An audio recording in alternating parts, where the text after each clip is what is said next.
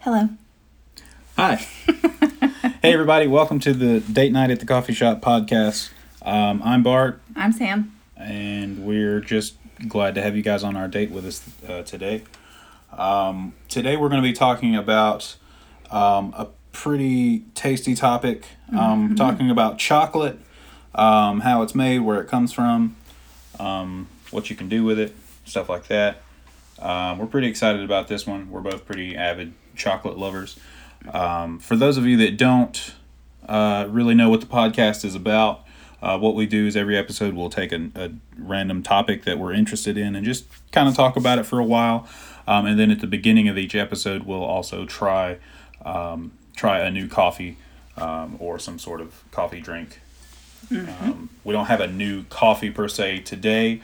Um, we actually have a coffee that we've had before, which is the Lavazza Super Crema. Um, we tried it Which is our regular drinking. Yeah, this is our regular drinking coffee, but we've added a little something extra to it Yeah, for this yeah. episode. Um, for this one, we all, we brewed the coffee with uh, ground up cacao nibs, um, which is you we're going to get into that in just a little bit. Um, but basically, Mm-hmm. So we have made choffee. Choffee. Yeah, chocolate coffee. Um, but yeah, so we're going to go ahead and try this. So we just ground them up, mixed them in with the regular coffee grounds, and then just brewed it normally. Um, after that, in a in a pour over. Um, so I'm excited. I can't really, I can't really smell much of a difference, but I'm excited to see what this does to the flavor. Yeah. So I'm assuming it'll be a little bit more bitter. That's kind of my assumption. possibly, I'm hoping we get a lot more chocolate notes though. Yeah. All right, here we go. Hmm. That's good. that is good. But I, I don't taste a whole lot more chocolate than I would normally. I do, um, just because this coffee doesn't have a lot of chocolate notes to it as much. I would I want to try it with half and half next. Like half cacao nibs and half coffee. Yeah, I think with more cacao nibs, I only did maybe not even probably a third. Yeah. Of cacao. but it's nibs. good. But yeah, it, it is Very it is it is really good. It's still pretty smooth. Um, it doesn't really like No no bitterness. Like there's not an added bitterness from the cacao like I or cocoa. no, like I- it's like it's not thought it any would. more bitter. Um, it's it's pretty smooth. It's it's good. Add- it does add some chocolate notes there. I think with some more would be even better. Yeah, I think. I think it's a little bit smoother because of the cocoa butter on that are that's on the nibs. possibly. I think it's a little bit smoother because there's a little bit of added fat in the in the coffee already. Right. So that's cool. That makes sense. Um, but yeah, so again, our, our topic today um, is chocolate. So we're going to go a little bit more into you know what these cacao nibs actually are and stuff like that. So basically, I mean, spoiler alert, that's what you make chocolate from. Yep. But we're going to go into how that's done. Um, so yeah, let's talk about let's Hold talk about chocolate. Tell me about it. Hold on to your butts. Let's get started. Okay. So chocolate is made from the fruit of the cacao tree. They're native to Central and South America. Um, so the cacao tree only bears fruit inside the band of 20 degrees north and 20 degrees south of the equator. So only in like that one small area all over. So, you- wow. Yep. I, I mean, I knew that like not many places actually grew it, but I didn't realize that it could only be grown, grown in like that. Yeah. And I wonder if it It's finicky. is it just the temperature? Um, no, it's more than that. I mean, yes, that's why inside that band, but even within that band of the tropics, the tree will not grow if the altitude is so high that results in temperatures below 60 degrees Fahrenheit. It also needs year round moisture. So it's a combination of like humidity, sunlight, like temperature, all that stuff. So it's great for the rainforest. Mm. All right, so poor gro- growing conditions make it even more susceptible to a multitude of diseases. It's like very, like I said, very finicky, very weak plant. And I've heard, speaking of like diseases affecting those crops, like I want to say that's been a real problem lately, hasn't it? Like I think so. I think I, I remember hearing something about that. All these um, the cacao Climate farms have, have that. been, you know, been affected heavily by disease and stuff like that in the plants. Yeah, and we'll get in. I think we'll get into it a little bit later, but basically, um, the price of chocolate changes so drastically. Like there's like the chocolate market, and so the reason why chocolate doesn't taste the same these days as it used to is because they're using different um, like um, fats to like make the chocolate different. Does that make sense? Yeah, it no, it, it does, and that's something I've talked because I've talked to some older people about this before. Um, I've never really noticed much of a difference. Of course, I mean we're only thirty, so like you know, hadn't really changed a whole lot since then. But I've talked to some older people that have told me that chocolate now does taste a lot different than it did when they were a kid. Yeah, I actually work with a girl. Um, hi, Rachel. Um, she is. She used to work in a gourmet chocolate shop, and she did. I didn't get to attend. I had another meeting, but she did like a little class on like um, chocolate tasting notes and things like that. And it. Uh, she actually gave me a lot of rundown on how to make our, our own choffee bar, which I want to do one day. But like about how the fats play such a huge role in what the chocolate tastes like. Right. So yeah, the fat and like a lot of times the cocoa butter that comes from stuff like that will affect the flavor, and we'll get into it. Um, so yeah. Um, on the other hand, when conditions are perfect for the tree, the seeds will sprout in a few days, and the tree will start bearing fruit after only four years. Wow, that's really quick for a, a tree.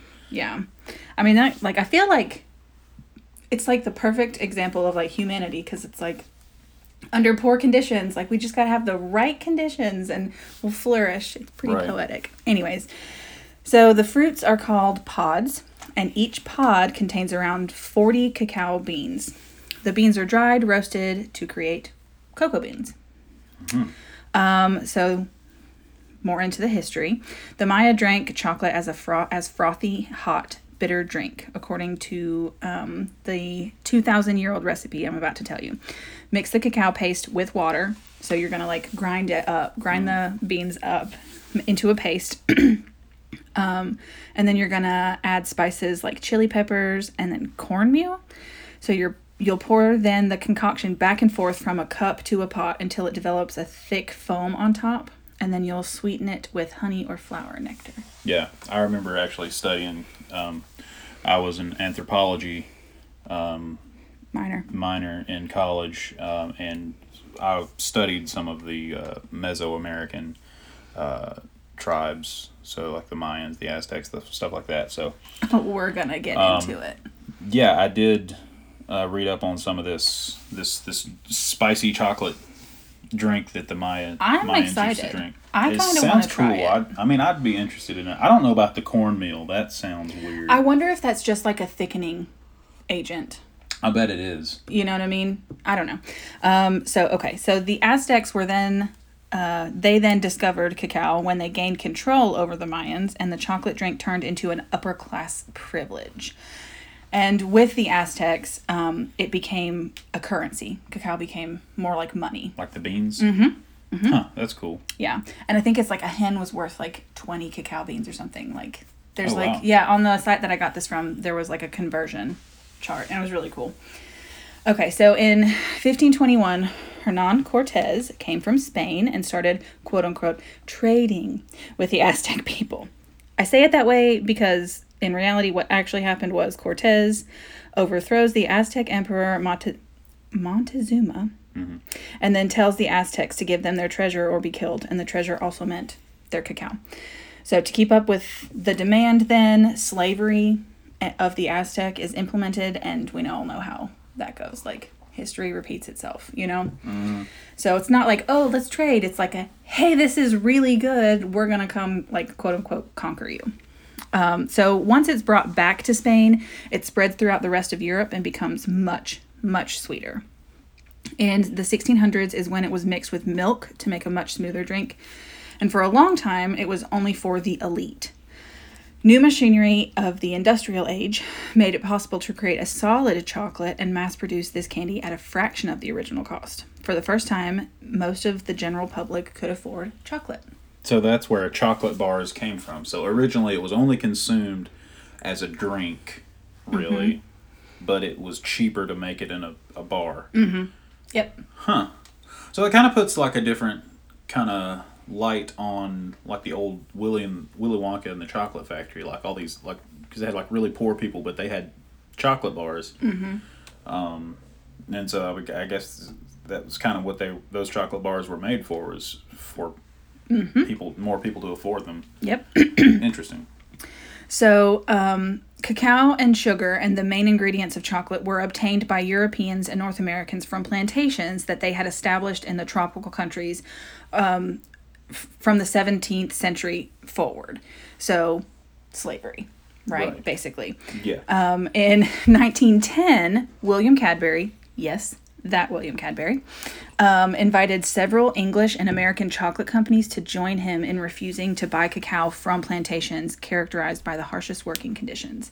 So basically, he was just like, "Hey, no, we're not going to buy from you if you have slaves and if you like treat your workers like crap." so support. Cadbury. Go buy Cadbury eggs because they support I'm not saying um, yeah, self-sustaining farms and stuff like that. Like they're anti-slavery. So. I yes support Cadbury, but Cadbury eggs are a whole nother ballgame. Cadbury eggs are delicious. Okay, whatever you say, sir. Whatever you say. Um, so that same year, 1910, a United States Congre- congressional hearing resulted in a formal U.S. ban on the importation of any cacao shown to be the product of slave lab- labor. So we can all thank William Cadbury for um, A multitude of things. Yes, a multitude of things, I guess. I still won't eat Cadbury eggs. Anyways, so in the 18th and 19th centuries, new machines and processes sped up the chocolate production and enabled um, it made the ability to create a smoother and creamier chocolate, as well as solid chocolate. So like, it's much harder. Um, so the hydraulic press and the steam-driven chocolate mill um, re- uh, relieved people from the labor-intensive process of grinding cacao. So like this was all done by hand up until, like like it says, 18th, 19th century. Yeah, I just did that in the kitchen. Yeah. It's, it's not incredibly fun. So I can definitely see where a machine would be much more preferred to do this. Right. So it obviously made um, the processing of cacao and the mass production of chocolate like explode. In 1828, a Dutch man, I can't say it, Casperus. Casparus Van van, Houten. Houten Sr. invented the cacao press, which squeezed out the cocoa butter from the cocoa mass, so from the actual chocolate itself. So it allowed for the improvement of the chocolate's consistency, and it also permitted the separate sale of um, cacao powder. Okay. So when he was able to s- actually just separate out that cocoa butter, mm-hmm. That makes sense because it, they would have kind of more control over how it gets mixed in. Mm-hmm. So it would make like a better consistency. Right. And then yeah, able being able to just sell that just the raw powder, Mm-hmm. I'm sure it would keep longer and be a lot cheaper. Yep, it's to- more stable than than the fat, the butter that's Yeah. on it. Yeah. Okay, so next, that's kind of like the history and like how we've you know kind of what's happened. Um, so next, making chocolate. Step one, you clean it. So basically, um, the beans are passed through a machine. It removes the pulp from the fruit, um, and then the pieces of the pod and all that other stuff is removed. And then the beans are weighed and blended according to probably the same stuff as like coffee beans, like size and like Yeah, so that's what I was just about to that. Mm-hmm. bring up. So it's a lot like coffee then. Like there's there's the fruit. You don't really eat the fruit part Mm-hmm. of it. You it's mostly you're looking for the seed that's inside that fruit. yeah, And that's what the cocoa bean or the cacao bean is. Yep. Is that seed like the pit Mm-hmm. Yep. of the fruit. and there's a lot in them. It's almost like pomegranate. right. Yeah. Um, and Only they're if I if I remember correctly, they're like long, Long, and skinny. 'Cause they we- look like um, jackfruit or like they're not as big as that, like papayas, I guess. Mm-hmm. Yeah, and then the inside is like white with little black or you know little beans inside there. Yeah. So, so after cleaning is roasting, much like uh, coffee. So to bring out the characteristic chocolate aroma, the beans are roasted anywhere from 30 minutes to two hours at around 250 degrees. So then the shell of the co- uh, cocoa bean is removed. So the beans are cooled quickly, and their thin shells, which have become brittle by roasting, are removed. A giant winnowing machine passes the beans between serrated cones, so it's almost like a coffee grinder, um, so that they are cracked rather than crushed. In the process, a series of mechanical sieves separate the broken pieces into a large, um, into large and small grains, while fans blow away the thin and light shells from the meat or nibs. So these are more like shell pieces of coffee. Nibs are. Right. So this is kind of what gets back into what I was talking about earlier with these cacao nibs. So cacao nibs themselves are the, the cocoa beans that have been um, the, the fruit's been removed, they've been roasted, they've been shelled, and they've been kind of cracked open a little bit. So they're like little pieces. Mm-hmm. It's not quite ground up, but they're they're pretty coarse pieces. And they're usually Of- more like of the outside like the shell, kind of like the shell with a little bit. It's yeah. Yeah. Okay, so um, the shells are like removed and all that stuff. Anyways, the nibs are then ground. So the nibs, which contain about 53% cocoa butter, pass through refining mills and are ground between large grinding stones or heavy steel discs, creating a cocoa paste. The paste is subjected to a hy- hydraulic pressure, and the cocoa butter flowing out is a pure, valuable fat with a marked aroma. After filtering and purifying, it looks very much like ordinary butter, and it is amazing. Cocoa butter, they have, they sell it at Dollar General. They have just a stick of cocoa butter Just pure cocoa butter. that you can buy. And Huh. it's like in stick form, and it's smells. I think it smells fantastic. My sister can't stand it, but yeah, it's really, really, and it's really good for skincare. A lot of uh, stuff is made with cocoa butter. But can you eat it? Uh, probably not. I mean, you can eat just plain cocoa butter, but probably not the stuff that I wouldn't recommend. Stuff that's marked as like beauty because it probably has more preservatives and stuff in it than is ingestible. But I don't know. Um, so the cocoa butter not only forms a part of every recipe, but it also later gives the chocolate its fine structure, beautiful luster, and delicate, attractive glaze. So the heat generated by grinding caused the cocoa butter or fat to melt and form a paste known as um, like a liquid or a paste called as chocolate liqueur. So at that point, you could probably eat it. Right. Yeah, you could probably eat it. And So this chocolate liqueur, this is just when it's ground up and the, the fat just mixes in with the ground up cacao nibs it's from the heat of the grinding. Mhm. And um, also, fun fact: uh, white chocolate is mostly cocoa butter. Really? Yes, at least originally how it's supposed to be. Now it's probably not a lot of. It's like cocoa butter and another type of fat, like solidifying fat. So it just doesn't have the, the actual cacao Mm-hmm. nibs in there. Okay, so then step five: the cocoa is separated from the cocoa butter. Up to this point, the manufacturing of cocoa and chocolate is identical. The byproduct of cocoa, co- uh, cocoa butter, is this, the essential component of chocolate.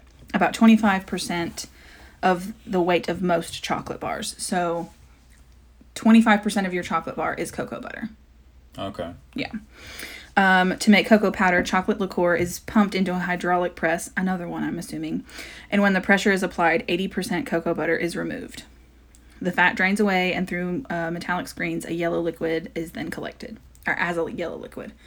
So yeah, that's how you make cocoa powder. Is you just from that paste, you just press a little bit harder, and most Right. of the fat is removed. kind of push it out, push the, the cocoa butter out of it, and to where all that's left is just the the ca- ground up cacao nibs. Mm.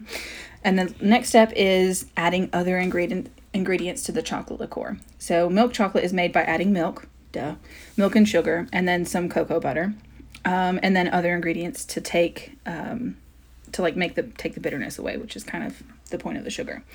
So at this point, then for milk chocolate, chocolate is prepared according to like the individual company's recipes.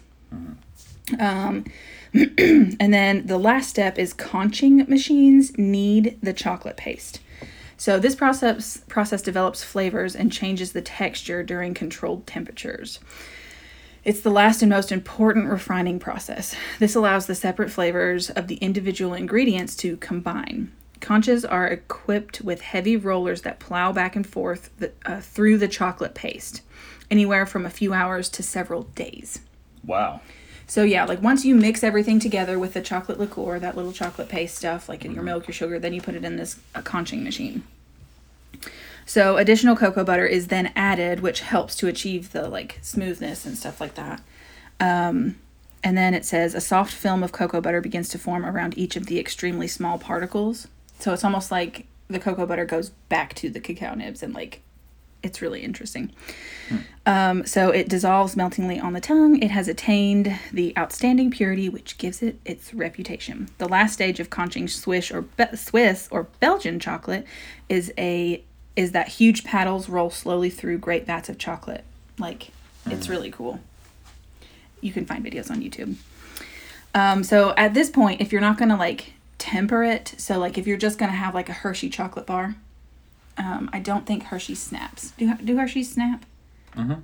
Do a they? little bit. It's not. It's not as much now that I think about it. Okay. I've never really paid much attention to it, So tempering is basically what gives chocolate a its snap. so it makes it like a little harder. Mm-hmm. So this thickens the chocolate and imparts the right flow properties for filling the molds. So um, basically, it's like cooling it slowly. It's like heating it and cooling it slowly. I, I think. Um, Slowly or quickly. let's see. This complex operation is formed in the tempering plant and is necessary to give the final chocolate product a delicate composition. Um, the storage life is also increased this way. The still warm conched chocolate is placed in a tempering machine so that it can be slowly and steadily cooled. Mhm. Cooling chocolate at a fixed rate keeps the flavor from being compromised and prevents separation from the, um, when the chocolate is pulled, poured into the molds. Proper tempering also results in a silky sheen and a snap when it's broken. Right. So it gives it like more body and makes it harder. So it's a lot like metal, honestly. Um, like when you're doing blacksmithing, like you have to, you get it super hot, you know, obviously to like get the metal to where you can manipulate it and get it into your shape. But then while it's still hot, you like dip it into oil to like cool it down, and that's what's called tempering. Yeah, except with this one, it's done slowly, and with metal work, it's done more quickly. Right. But yeah, that's exactly right. So, um, that's the history of chocolate and how you make chocolate. Which chocolate, I had no idea until I started researching this just how complex making chocolate was. Yeah, was- I mean, I didn't think it was easy, but I didn't know that it was that I mean, eight steps. Yeah. I mean, even just one of these steps, like just mixing it together, can take several days in Mm-hmm. the conching machines. That's crazy. yeah. And I'm curious. I would be curious if there are chocolate factories that you can tour. Like, I'm sure there are. I've been to well, I haven't been to Hershey, Pennsylvania, but I've been like right outside of it, so you could probably tour like the Hershey plant, right? Probably. They probably don't give away their recipe. And anyways, I'm sure they yeah, I'm just that, I'm just curious. Anyways, it's really interesting to me. Um, so the facts of chocolate. Would you like to know some interesting facts? Yeah, tell me about it. Okay. According to a 1993 article in the journal um, Biochemist, processed chocolate broken down into its chemical elements show an undetectable amount of caffeine, which I think we all knew. Like, chocolate has caffeine in it. I mean, yeah, but it's but it says it's undetectable. How? But obviously, it's not because they detected it. It's because I think it's. I think what this is saying is that um, its chemical composition is so similar. Oh, so they're saying that the chemical elements, yes, have caffeine, but it's not enough to actually. Right. I think that's what they're saying. Yeah. Okay. Okay, so I think, and this goes into my next fact. So, scientists suggest that theobromine and other chemicals found in cacao do act as mild sexual stimulants.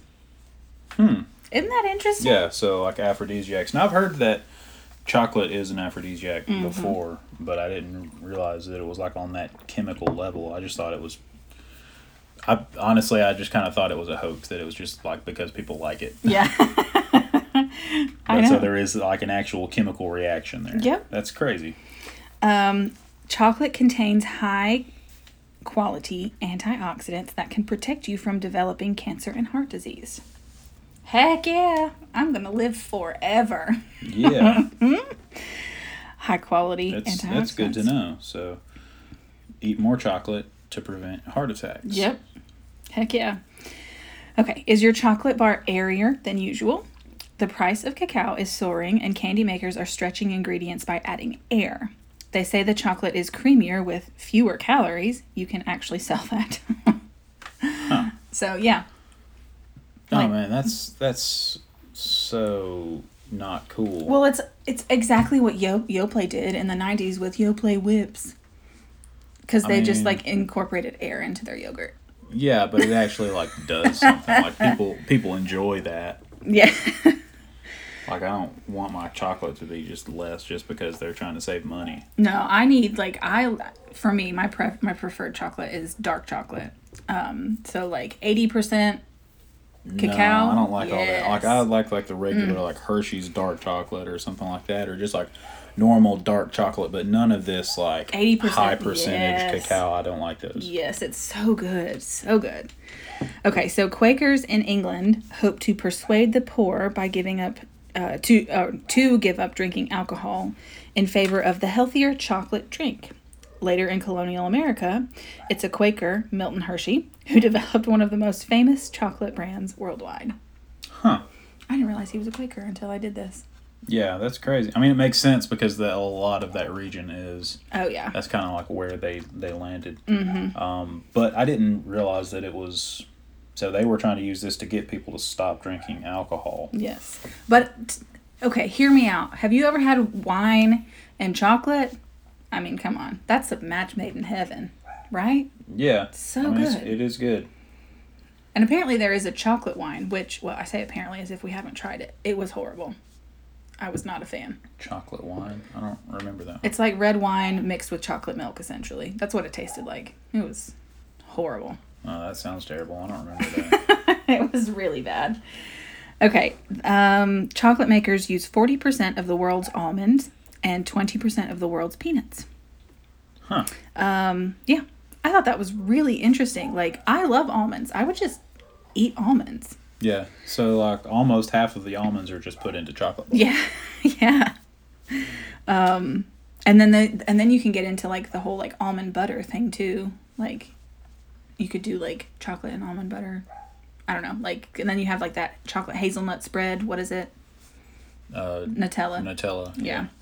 Anyways, um, 17,000 people in Belgium, that's one in every 200 workers, are involved in the making, selling, or promotion of chocolate. Oh wow. Mm-hmm. That's that's a lot. Yeah. But I mean, I guess there's a reason why Belgian chocolate is like so famous. Mm-hmm. So I That's remember we had a, a friend in high school, um, a German exchange student, and she brought German chocolate, Mm. and it was so good. So good.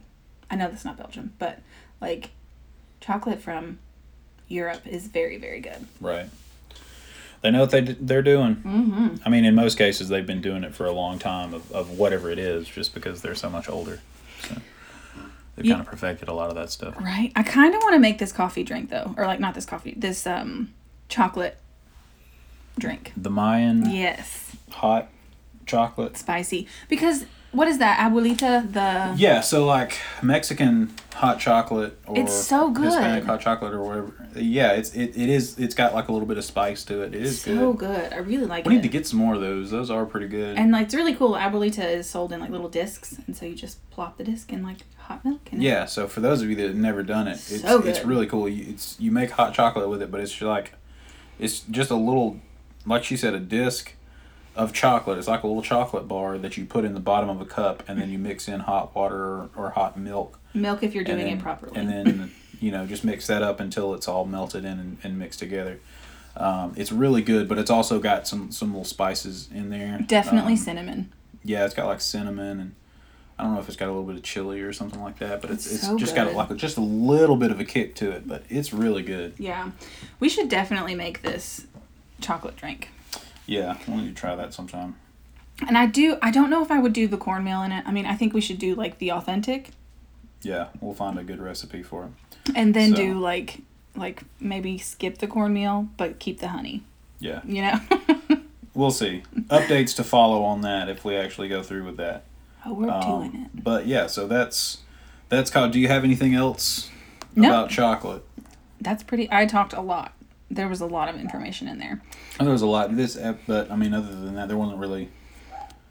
I didn't really know a whole lot about it, so. So, what is your Um, favorite chocolate bar Ah, that you've ever had? it's I don't know. It's kind of a hard a hard choice. Um, I really like the Milka bars. They're really good. Oh, the yeah, chocolate's like really super good. smooth and great. Mm-hmm. Um, I don't know. It's it's kind of hard to pick for me. Yeah, I've had a lot of chocolate over the years. Yeah. I did have the one from from Aldi. They have one Oh the coffee gosh! coffee and cream chocolate So bar. It was like milk chocolate. No, it was white chocolate on top of like coffee flavored chocolate. Yeah, so like the bottom of so it is like this chocolate. Um, It was a toffee bar. yeah, it's it's basically just like a coffee chocolate bar, and then there's like white chocolate on top of it, It was so good. That was very good. Um, but I mean, I just like chocolate in general. I don't know, so it's kind of hard for me to pick. I don't know. I really so like I do you know this. I do this like um chocolate concoction where I dip dark chocolate in goat cheese with my wine. Mm-hmm. Like I drink it with my or I eat it when I drink my wine. It's so good and I would highly recommend our listeners to try it out. If you like both of if you like all of those things together or I mean separately, try them together. Mm-hmm. They're so it's so good. Yeah, the flavors go together really well. But yeah, favorite chocolate bar, I don't know. Lately, I've been on, like I said, a dark chocolate kick. So 70%. No, I think the one I have out there is 80% cacao. Anyways, it's really good. I think I'm going to go get some. Yeah, that sounds good. um, anyways, I don't. That's that's really all we've got. This is a little shorter episode than usual. Um, I guess this will make up But it for was our, fun. Yeah, it was fun. this, this will make up for our Star Wars episode that ran over by a lot. So, um, thank you guys for listening. We're so glad you guys joined us um, this evening. Um, so again, we were talking about chocolate, and our coffee of choice th- uh, this evening was Lavazza with Lavazza Super Crema with cacao nibs ground up. Um, to, Super to make good. it into a uh, highly recommend. chocolate coffee drink. If you try it, let us know what you think. Yeah, And send us your chocolate recommendations. yeah, chocolate recommendations. Um, oh, and coffee recommendations. talking, you know, discussion recommendations, um, coffee recommendations, anything, you can email us at date night coffee shop at gmail.com. Um, we'd be happy to hear what you guys have to say. We just Um, want to hear from you guys, you know. It's lonely out there these days, you know. yeah, things are a little crazy right now. So uh, hopefully, we've been able to give you guys a little bit of entertainment to occupy yourselves while everybody's stuck at home. Um, but again, thank you guys so much for joining us uh, this evening. Uh, Your we- Bart? And you're Sam. Uh, this is Date Night at the Coffee Shop podcast. Uh, thank you guys so much. Bye. Bye.